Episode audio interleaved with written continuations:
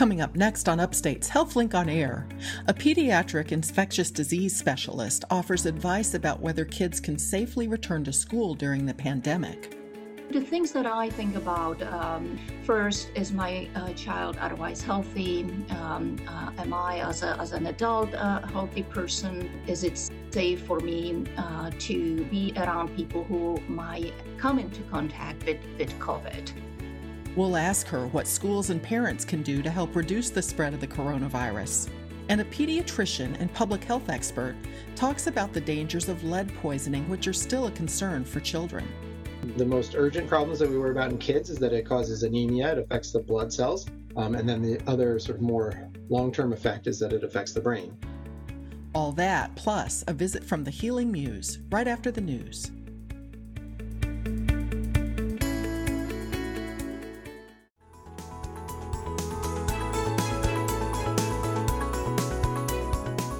This is Upstate Medical University's HealthLink on Air, your chance to explore health, science, and medicine with the experts from Central New York's only academic medical center. I'm your host, Amber Smith. Today, we'll talk about what parents and schools can do to help reduce the spread of the coronavirus. Then we'll hear about the dangers of lead poisoning.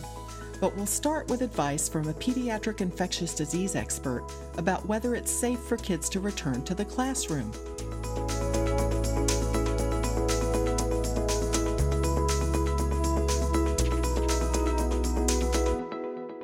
From Upstate Medical University in Syracuse, New York, I'm Amber Smith. This is HealthLink on Air. Back to school season is upon us. Some college students have already headed back to campus, and students in elementary and secondary schools are preparing.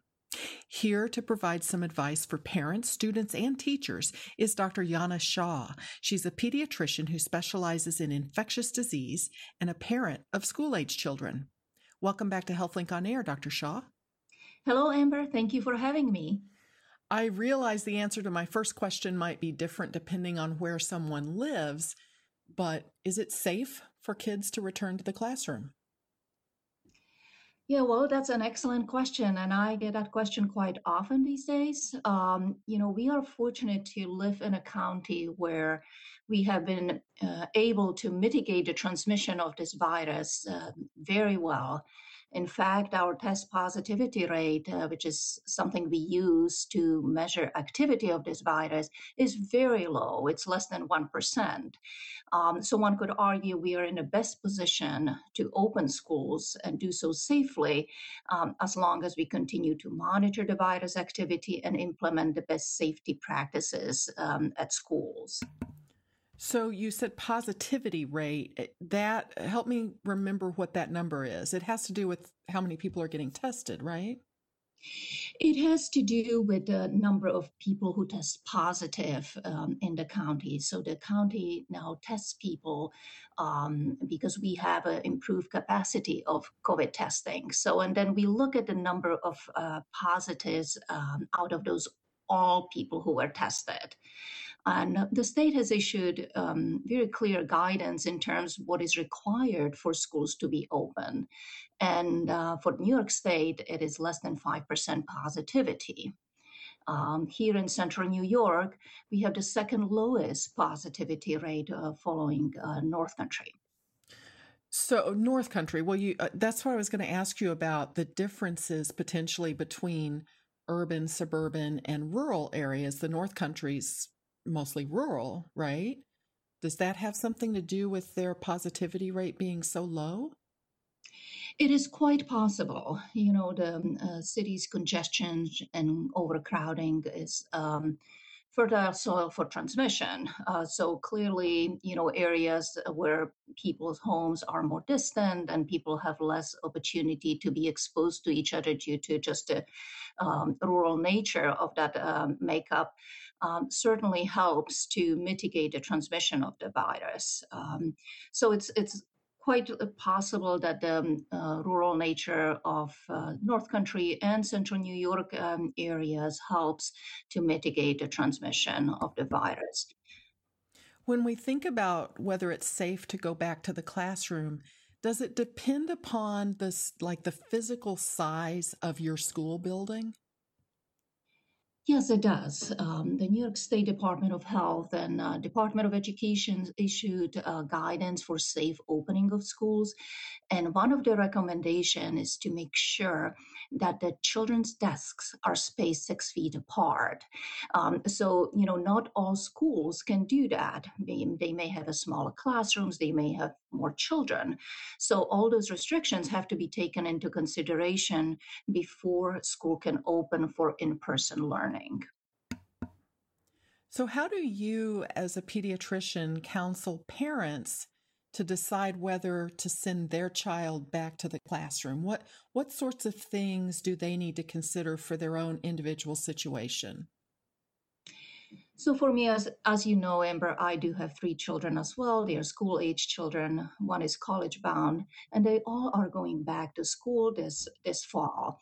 So the things that I think about um, um, are are several, uh, right? So, first, is my uh, child otherwise healthy? Um, uh, am I, as a as an adult, a healthy person?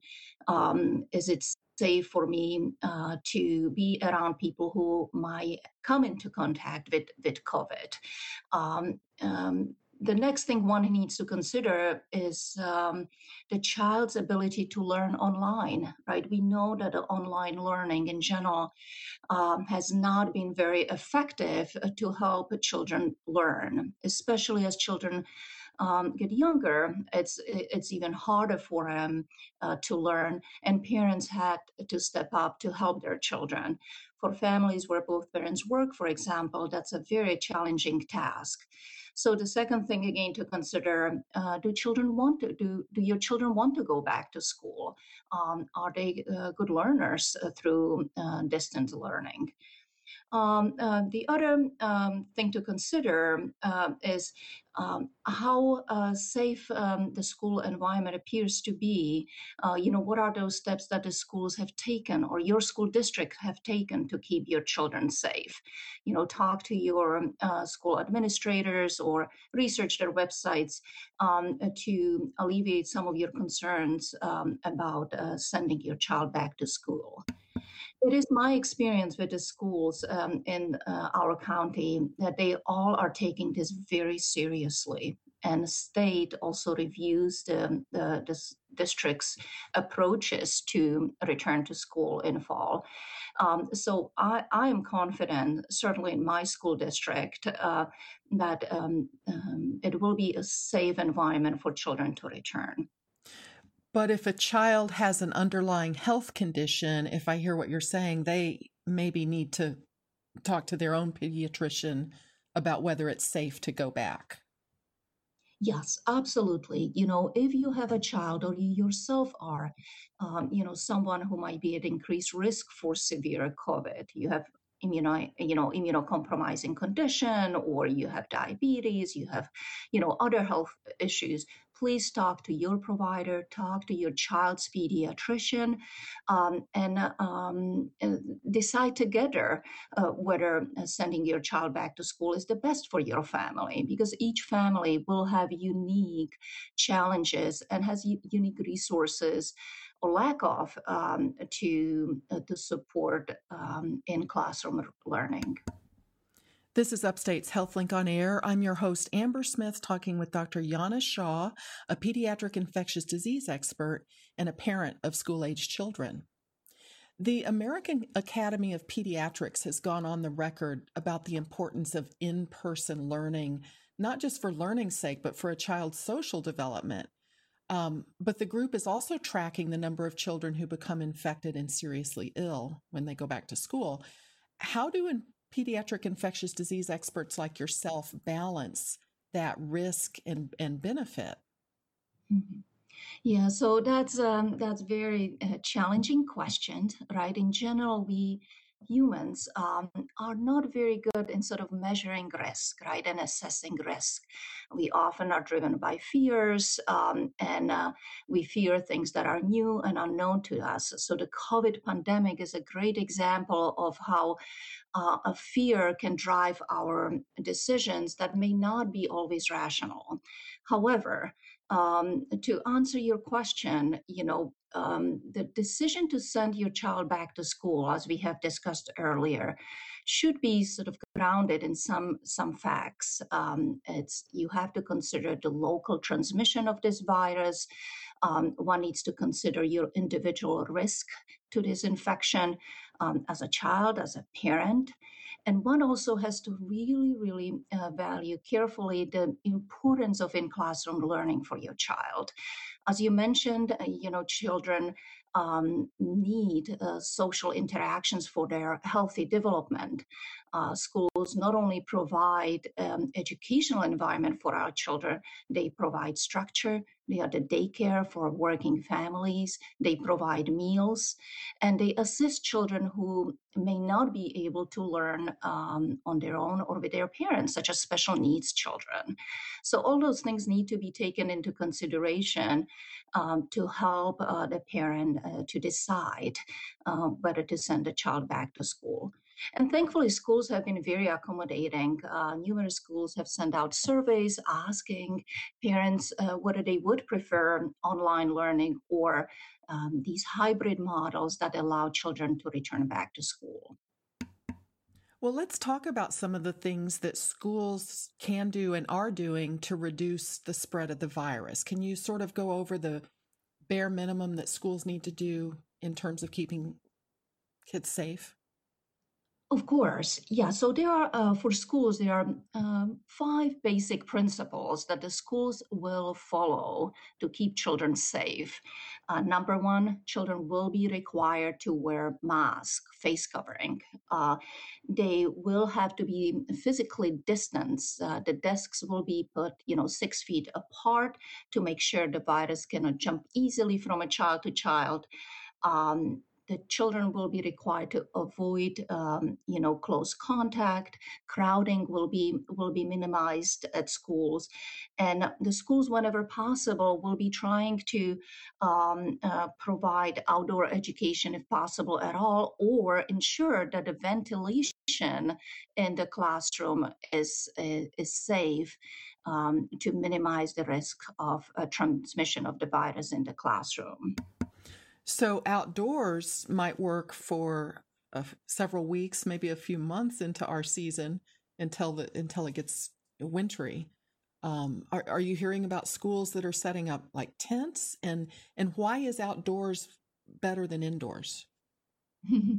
yeah, so outdoors is better for this virus because it um, allows increased circulation and increases the probability of the virus landing in your nose, in your mouth, maybe in your eyes.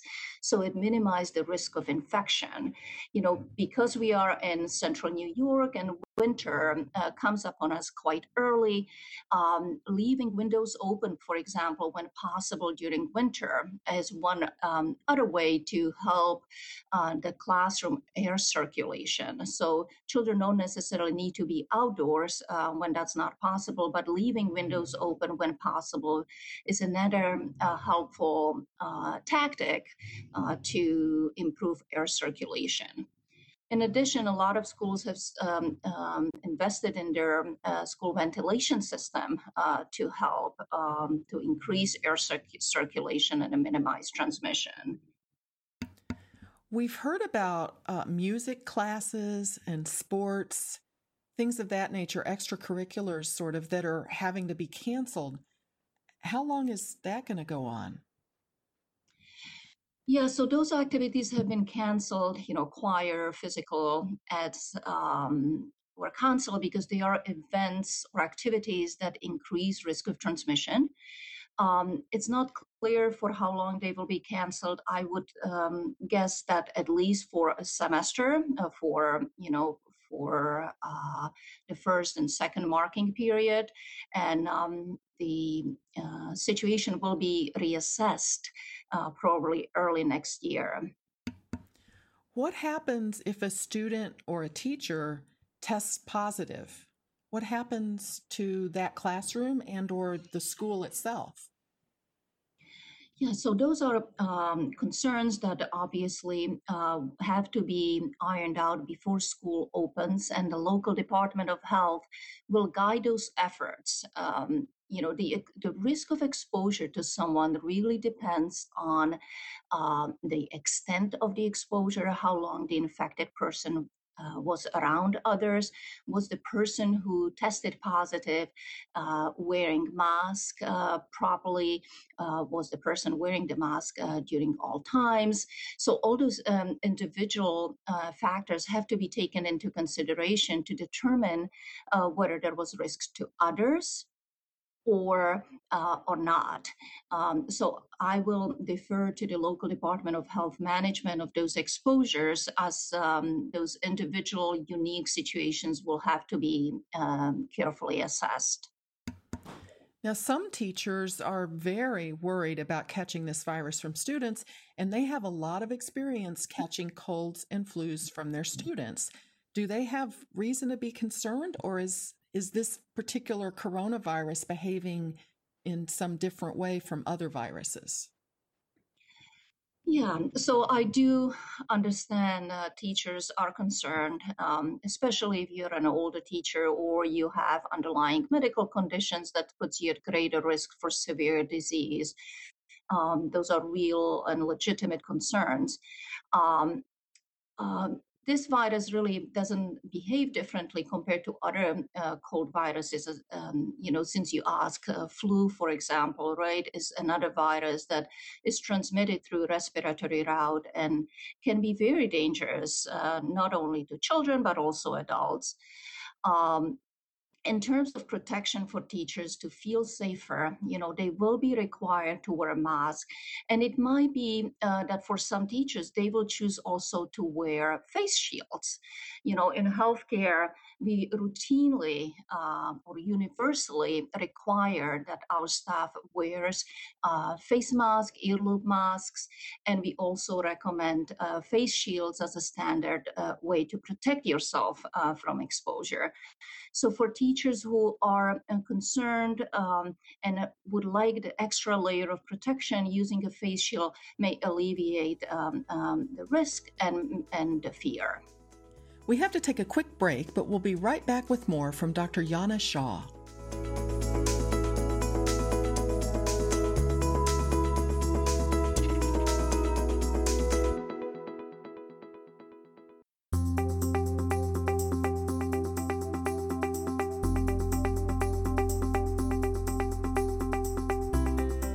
Back with Upstate's HealthLink on Air. I'm your host, Amber Smith, talking with Dr. Jana Shaw about the return of students to classrooms. Well, let's talk about what are some of the things parents can do to help their kids and their schools minimize exposure. For instance, should parents drive their kids to school rather than put them on a bus? Does that help? Yeah, so school buses um, um, may be a challenge for some families, especially if those families live uh, far away from school and child will have to be on a bus for extended period of time, let's say more than 15 minutes. Um, so um, if you are able to drive your child to school, it is a safer alternative. Um, you know, schools will be requiring uh, physical distancing on the buses as well. Children will not be able to sit close to each other, and um, the bu- uh, bus drivers will do their best to keep the windows open also to uh, improve the air circulation. Um, so they'll do their best uh, to provide as safe environment as possible. But if a parent wants to minimize risk and can drive the child to, uh, to school, driving, um, you know, them would be uh, would be would be better. Um, in terms of what other interventions they can do uh, is make sure that you do not send a sick child to school if your child has even mild symptoms you know is feeling achy your child is t- um, tired more than usually has fever has scratchy throat headache you know vomiting diarrhea cough all those symptoms that are consistent with covid please do not send your child to school because you are uh, you're exposing others to the virus that um, that can spread pretty quickly in a, in a school setting. What about lunch? Is it better or safer for a, a child to bring the food with them or to buy the school lunch? Mm. So, um, bringing your own lunch probably is best option. Again, fomites or um, essentially a transmission of this virus through food or surfaces does not appear to play um, important role um, in this pandemic, although transmission has been documented. Uh, so if you want to minimize the risk completely, you know, preparing um, lunch for your child would be the way to go. Do you need to send your child to school with hand sanitizer in their backpack, with Lysol wipes? I mean, how much of mm-hmm. this is up to the, the student? So the teachers will have uh, hand sanitizers and wipes in the classroom, but teaching your child healthy habits such as washing hands before you eat, um, and therefore, you know, providing them with a hand sanitizer uh, will ease that process and make that school environment uh, safer. So if you can, please send your child to school with a hand sanitizer and teach them how to properly use it. Now, we mentioned earlier about some teachers might wear a face shield. I wonder do eyeglasses offer any sort of protection from the virus getting into the eyes? So eyeglasses do not. Uh, eyeglasses would be an effective way uh, to protect oneself uh, from this virus. So if you have any concerns and you might be at increased risk and you are returning back to school to teach, consider wearing a face shield in addition to, to mask. Now, how often do you think kids need to be tested? Do do you think only if they have an exposure or if they have symptoms, or should we be testing kids routinely? So, we currently do not recommend routine testing of all children. And that means asymptomatic children, children who have no exposure or have no symptoms. Um, the reason being is that the usefulness of that approach um, is limited, and we also want to preserve our testing capacity uh, to make sure we have enough tests for those who, who really need them, those who have symptoms or uh, were exposed. Um, so um, the testing um, alone um, will evolve over time, but as of today, we do not recommend routine testing of asymptomatic people. Do you think that families need to maintain sort of a study area at their home? Does it seem like they have to be prepared to sort of switch on a dime to go back to virtual learning? That's an excellent point. Amber. I think it's really important that parents do have a backup plan in case the school will have to switch to online learning only. And um, that uh, means that they um, ideally would have a study designated area that will have a backup childcare for their children if parents have to work um, uh, and cannot remote and cannot work remotely um, you know, it's quite possible that um, each school will have a different threshold um, in terms of closing if they have a case or two. Um, and also, along with the Department of Health guidance, um, the recommendations uh, may change from school to school.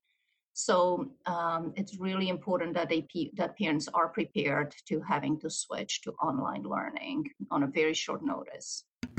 Have you heard of any creative solutions to these, uh, what have to be sort of elaborate plans for backup childcare? Um, mm. What what do you, what have you heard that might that sounds like it would work best? So the approach is to um, uh, sort of safe um, learning and backup daycare um, are um, ongoing and people share them as they as they sort of come up with those ideas. You know one of those that i that i really liked especially for younger children are those where the classrooms sort of have several different pods right? You have a small group of children maybe four to five that um, are restricted to certain part of the classroom and those children do not interact with others Um, so this type of approach is clever because it um, allows you to minimize risk of transmission in case there is a child who has a symptomatic infection um, and subsequently will go on developing symptoms. And that approach will minimize the risk of transmission to other children, even in the same classroom. It also allows public health professionals to identify, track, and trace those individuals because that child, the case um, itself, would have a very limited exposure to others. So, sort of creating these pods, these social learning pods in the classroom is one approach, and maybe doing the same with the childcare. You know, try to limit the childcare to few individuals because if one comes in with an infection, then you can easily uh, test, um, identify, and isolate those who were um, exposed and infected. You're listening to Upstate's HealthLink on Air. I'm your host, Amber Smith, and I'm talking with pediatric infectious disease expert Dr. Jana Shaw. She's also the parent of school age children. Now, I know our understanding of this disease is evolving in real time since it's new, so please bring us up to date with how much of a threat COVID 19 is to children. So, COVID 19, um, as you know, can infect children. Children, thankfully, though, uh, tend to have um, very mild disease. They are mostly either asymptomatic, meaning they show no symptoms, or they get a mild infection cough, cold, scratchy throat, feeling tired, having fever. Very, very small proportion of children will go on developing more moderate or severe disease that will require hospitalization.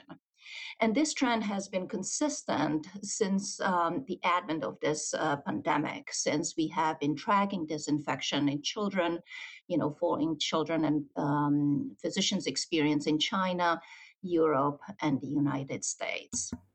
So, are children more likely to be asymptomatic carriers than adults are?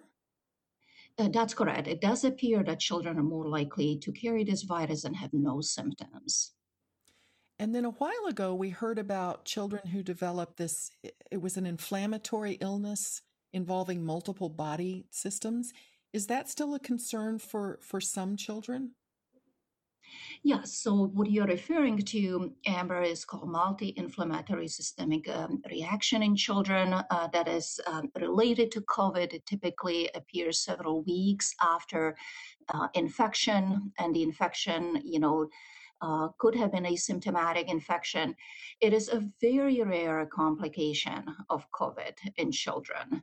Um, we have not seen as many cases now since New York is uh, past the peak of this pandemic, right? We have seen cases probably two to four weeks after its peak um, and have not really uh, seen many since we have such a low circulation of the virus in our community.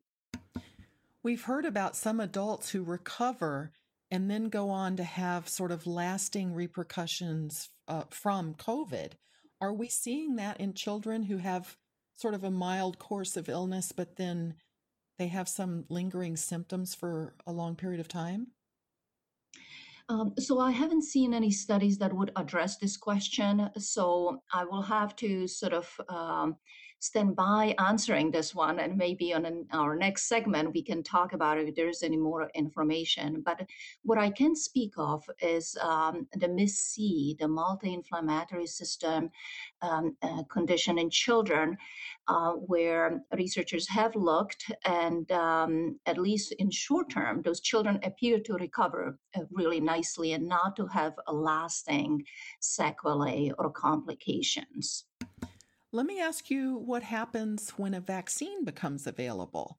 There's some parents who oppose any sort of vaccine, but in this particular case with COVID, there may be parents who fear that what's being developed is being rushed, and so they're going to worry about whether the vaccine is safe. What are your feelings about the vaccines that are in development? So, so far there are over 160 vaccines in development. Uh, just a small number of them has uh, made it through the rigorous processes, uh, and a, a, few have emerged as possible candidates.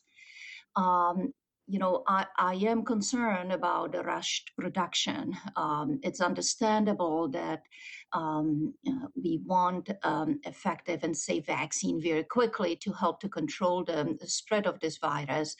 Uh, but again, um, it's critical that we follow our very rigorous uh, uh, process for uh, vaccine approval in the United States.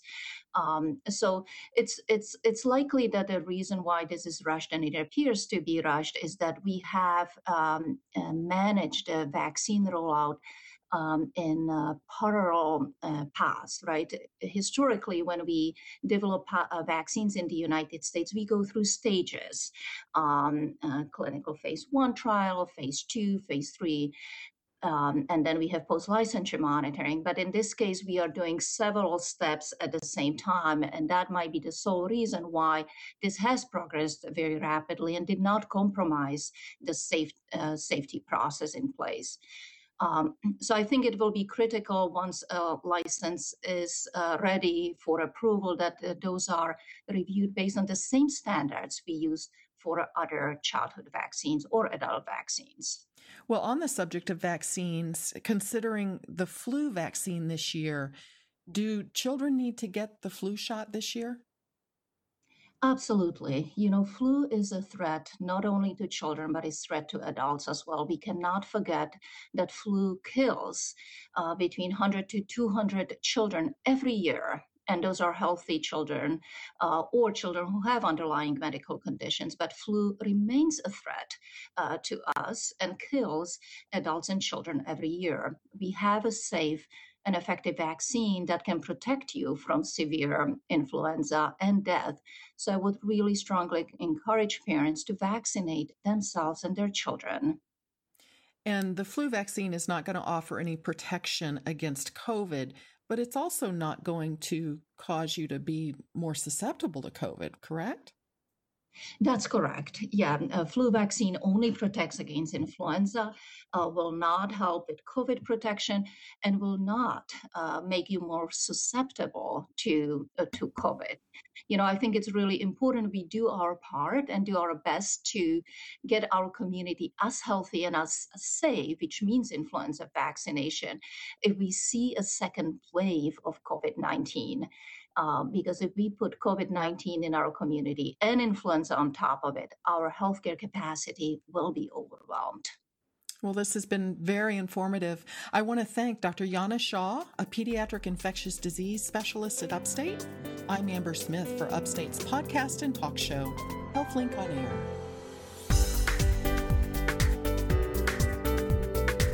What you need to know about lead poisoning next on Upstate's HealthLink on Air.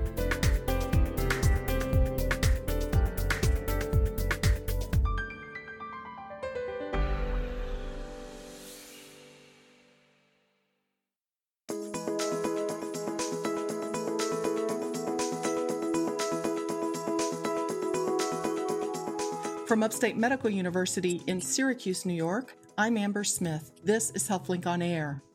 Lead poisoning remains a concern for children in particular. I'm speaking about this with Dr. Travis Hobart. He's an assistant professor of pediatrics at Upstate who also specializes in public health, and he's also the medical director of the Central Eastern New York Lead Resource Center. Thank you for joining me, Dr. Hobart. Yeah, I'm happy to do it. Thank you for having me. Well, let's get specific. Um, lead poisoning, is that a concern in rural areas or cities or both? Uh, well, it could be a concern in both. Um, uh, we certainly see more cases of it in cities um, for a couple reasons. First of all, because there are more people in cities, um, and secondly, um, because it, it's much more likely that people are renting homes in cities, and we more often see it in rental homes than in uh, than in homes that are owned. Um, that's that's a, a, matter of the, the the nature of rentals that the landlord doesn't always um, clean up the, the paint as well as, as people do in their own homes. Um, but that said, it, it definitely is a, an issue for rural areas too. So I thought that lead paint, I thought that was tied to like old construction, older homes. But do you could it still be a an issue in new construction? Uh, no, it's generally it is older homes, as you thought. Um, the we banned um, the U.S. Uh, banned lead paint in 1978. Um, so any any house built after 1978 doesn't have lead paint in it. Um, there are some other potential sources uh, in the home, though. So so it doesn't mean that if you live in a new home, you're totally free from risk.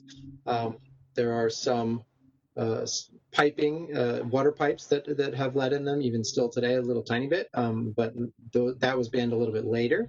Um, so sometimes the pipes in the homes have lead. Um, that's typically not as much of a problem here in Syracuse as, as it is in, you might remember in Flint, Michigan, where they weren't treating the water appropriately. Syracuse, the water is generally treated appropriately for that um, to keep the lead from leaching out of the pipes and it, then it stays in the pipes. Um, and then finally, um, there are things in the home that might that might uh, might expose you to lead as well. So the things that we see sometimes are uh, certain types of foods. Often it's a you know a spice or something like that that's brought from a different country. Uh, maybe a family member brings it or, or sends it to uh, to them, um, or it's you know uh, um, uh, so so then the people in the in the home might eat the spice and that has been contaminated with lead um, somehow and they can get lead exposure that way. Um, and then sometimes we see it in toys um, that that kids are chewing on the toy or, or, something like that and it might have lead in it. Um, and then finally, the other thing that we sometimes see are occupational exposures. So if the parent is working in a in a field where they either still use lead paint, which they do in some construction, um, particularly bridges um, are painted with lead paint still. Um, so if, if someone's doing that, or if someone is doing construction and tearing down old houses, um, or if um, someone works with uh, car batteries frequently, um, some other some other sources that the parent might be exposed um, which may be bad for the parent, but also that might get on the clothing.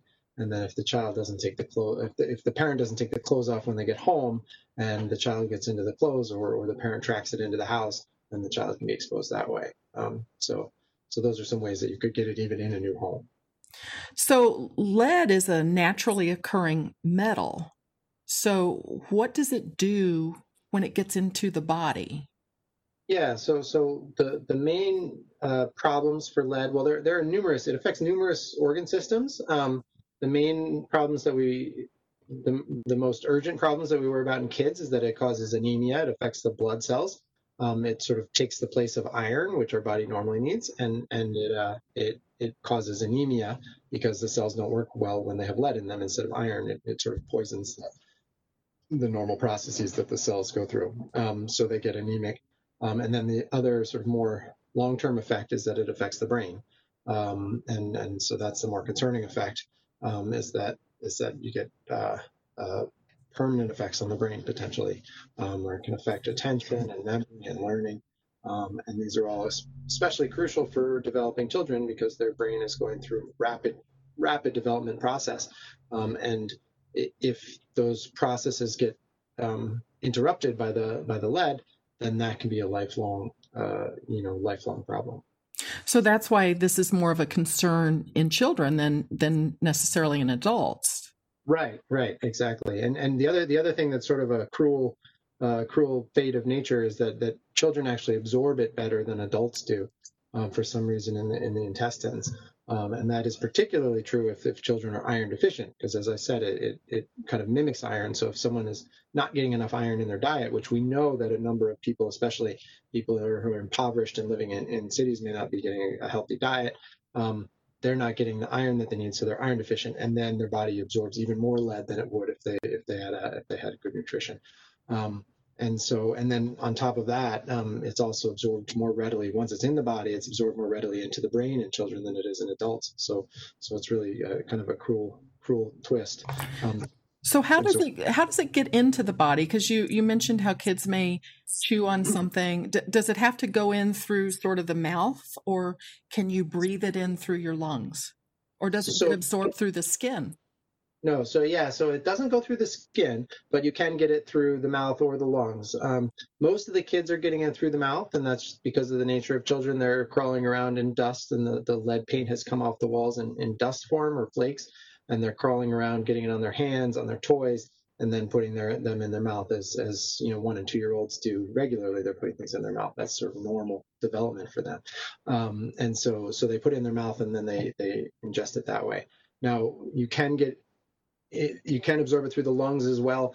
That happens uh, more often if someone's doing construction or like sanding the paint off the walls or something like that. Sometimes we have people who are doing their own home painting and, and they want to get the old paint off and they're sanding it down and not realizing that it has lead paint in it. And so if they use an electric sander, it can make the dust really um, thick in the air and people can absorb it through their lungs that way. You're listening to Upstate's HealthLink on Air. I'm your host, Amber Smith, talking with Dr. Travis Hobart about lead poisoning. In July, the Syracuse Common Council approved a law that will let city code inspectors test homes for lead paint and issue violations if they find lead paint. How much do you think that this will help? So, so I, I think this law is, is going to help a lot. I mean, it's certainly not going to make things go away overnight, um, but I do think it's going to it's going to make a big difference because uh, one of the one of the loopholes in the in the sort of inspection process was that they couldn't cite for lead um, in the home, and so when people trying to rent their homes, um, you know, when landlords are trying to rent their homes to people, um, they they didn't necessarily like the homes would make it through the inspection without being cited for lead, and then and then you know families would move in, and children would be exposed. Um, so this is a great step forward, and I and I kind of advocated for it and, and uh, worked with the you know the city council members, particularly Joe Driscoll, about it, um, about trying to get it get it passed because um, this way landlords will be accountable to make sure that the lead is gone before uh, before children um, or anyone moves into into those homes. And I think that's that's really uh, primary prevention, which is what we want. When we see a kid in in the office and they've already been exposed, it's too late. You know, when we when we test their blood for lead, um, it's too late. They've already been exposed. The damage has already been done to some degree. And so this is hopefully getting the um, you know getting the problem out of their home before they get exposed to it. Well, I wanted to ask how you go about diagnosing, or how do you tell if someone, a child, has been exposed to lead? Uh, is it all through blood work? Yeah. So, so lead poisoning is is sort of it does cause symptoms. It can cause symptoms, but they're very vague symptoms, especially at lower levels. There's kind of symptoms like maybe a headache, maybe stomach pain, maybe constipation, things that kids complain about all the time. Um, so, so there's no real there's no real easy way to diagnose uh, lead poisoning at, at very low levels. Now, if it gets to very high levels, then people have seizures and go into a coma, and you know, um, sometimes with chronic exposure, there are certain other signs. But, but that's not what we rely on um, because uh, because we miss a lot of people. And we know that even low levels of exposure are dangerous for children. There's no safe level. Um, so we want to find out before any symptoms show up. Um, so, so to do that, uh, the state of New York has required that all children get tested at the age of one and again at the age of two. Okay, so so that they so that we catch this in, in the kids that are otherwise asymptomatic. The parents don't know, the doctor doesn't know until we do the blood test. So this is all kids, no matter where they live or uh, whatever conditions they may be exposed to. It's just blanket across the board. Everyone gets tested.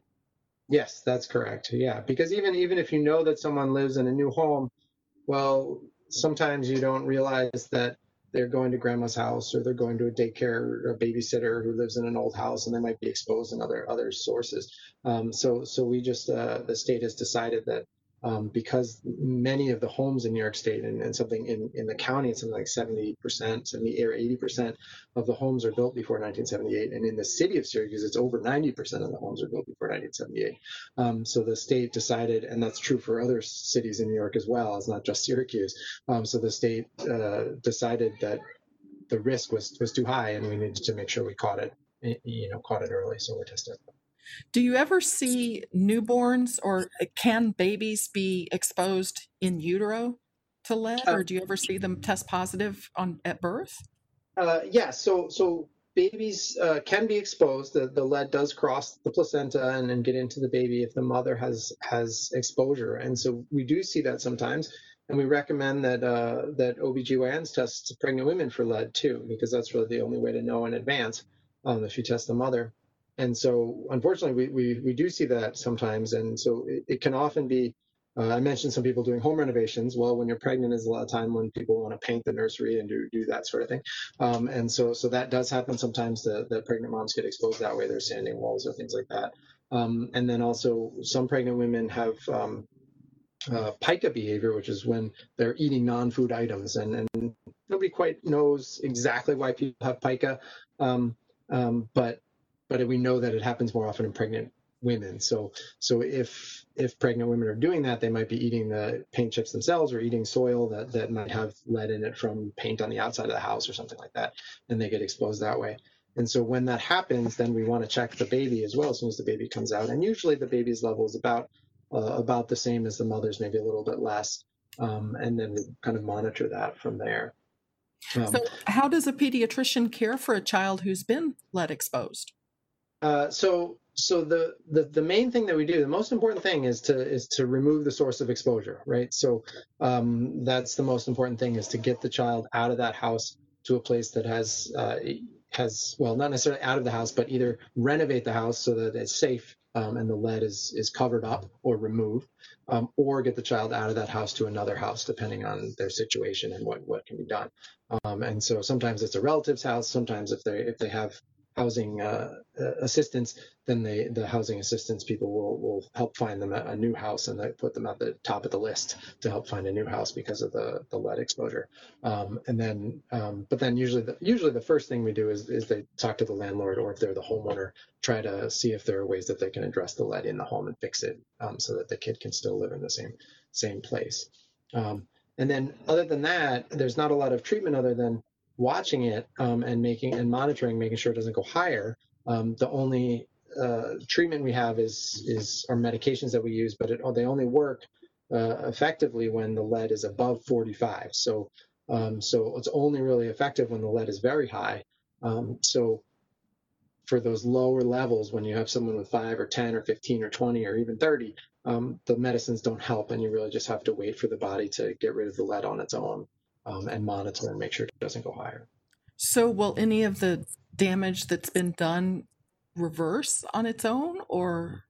So, so no. We generally think that the damage once it's done is is is permanent, um, and and that is again why it's so important to try to prevent this before it before it happens.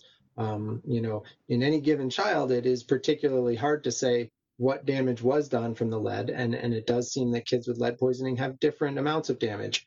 Um, and, and we don't quite know why, but they have different parts of their memory or their attention affected, and, and everybody's a little bit different. And it probably depends how much they were exposed, when they were exposed in their developmental process. But but we don't often know oh okay this kid would have gone to harvard and now they're going to go to you know just uh, you know not go to college or not graduate high school or something like that. Um, and we, we can't tell that because uh, you don't you only have the child in front of you and you only know how they're developing. Um, we do know that it means there if you look at groups of people groups of kids exposed to lead groups of kids not exposed to lead those that are exposed to lead are more likely to have those problems. Um, but it's really hard to say on an individual level oh your kid's going to have trouble in X, Y, and Z. You really just have to say, we have to make sure and monitor that child, make sure they get the help that they need if any troubles uh, show up, if any developmental problems show up. Well, lots and lots of good information. Thank you so much to Dr. Travis Hobart. He's an assistant professor of pediatrics at Upstate who also specializes in public health. He's also the medical director of the Central Eastern New York Lead Resource Center. I'm Amber Smith for Upstate's podcast and talk show, HealthLink on Air.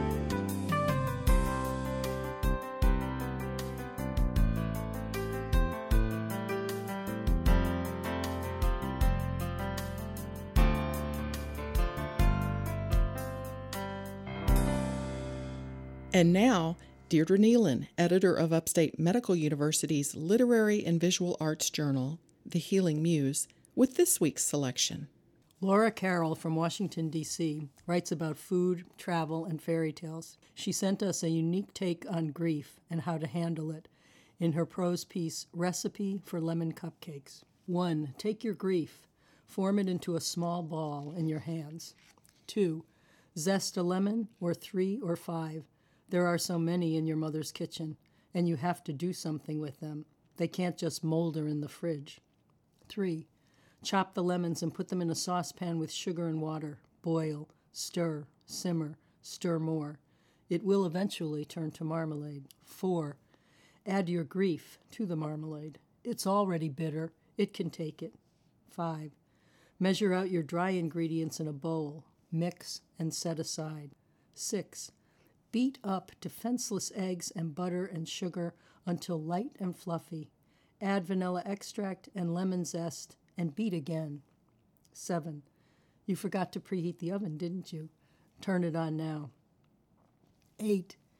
Add the dry ingredients to the wet ingredients in batches, mixing thoroughly and scraping down the sides with a spatula after each addition. 9. You have a cupcake tin somewhere, don't you? Find it, along with the leftover cupcake papers from several Halloweens ago, the ones with skulls. 10. Spoon the cupcake batter into the tin until each papered cup is half full. Carefully place a spoonful of marmalade in the center of each cupcake, then cover with additional batter. 11. Bake for 20 minutes at 350 or until a toothpick inserted in the center of a cupcake comes out clean, except for the marmalade. 12. While the cupcakes bake, raid your parents' liquor cabinet. Pour yourself a glass of the single estate cognac that your father never had the opportunity to drink, and bring the limoncello to the kitchen. 13. Beat up another defenseless stick of butter to make the frosting, and add more powdered sugar than you think the butter can hold. Keep beating it until it's mostly incorporated. Then add a liberal dose of the limoncello and watch the alcohol smooth out the frosting as you continue to beat. 14. Remove the cupcakes from the oven, allow to cool. 15. Impro- improvise a pastry bag from a Ziploc sandwich bag Pipe the limoncello frosting onto the cooled cupcakes. 16.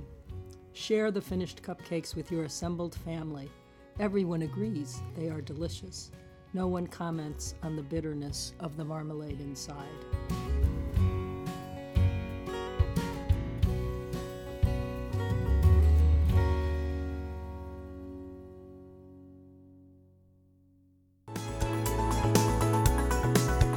This has been Upstate's HealthLink on Air, brought to you each week by Upstate Medical University in Syracuse, New York. Next week on HealthLink on Air, we share stories from professional caregivers on the front lines during the height of the pandemic. If you missed any of today's show, or for more consumer health podcasts, visit our website at healthlinkonair.org or do a podcast search for the phrase HealthLink on Air. Upstate's HealthLink on Air is produced by Jim Howe with sound engineering by Stephen Shaw. This is your host, Amber Smith, thanking you for listening.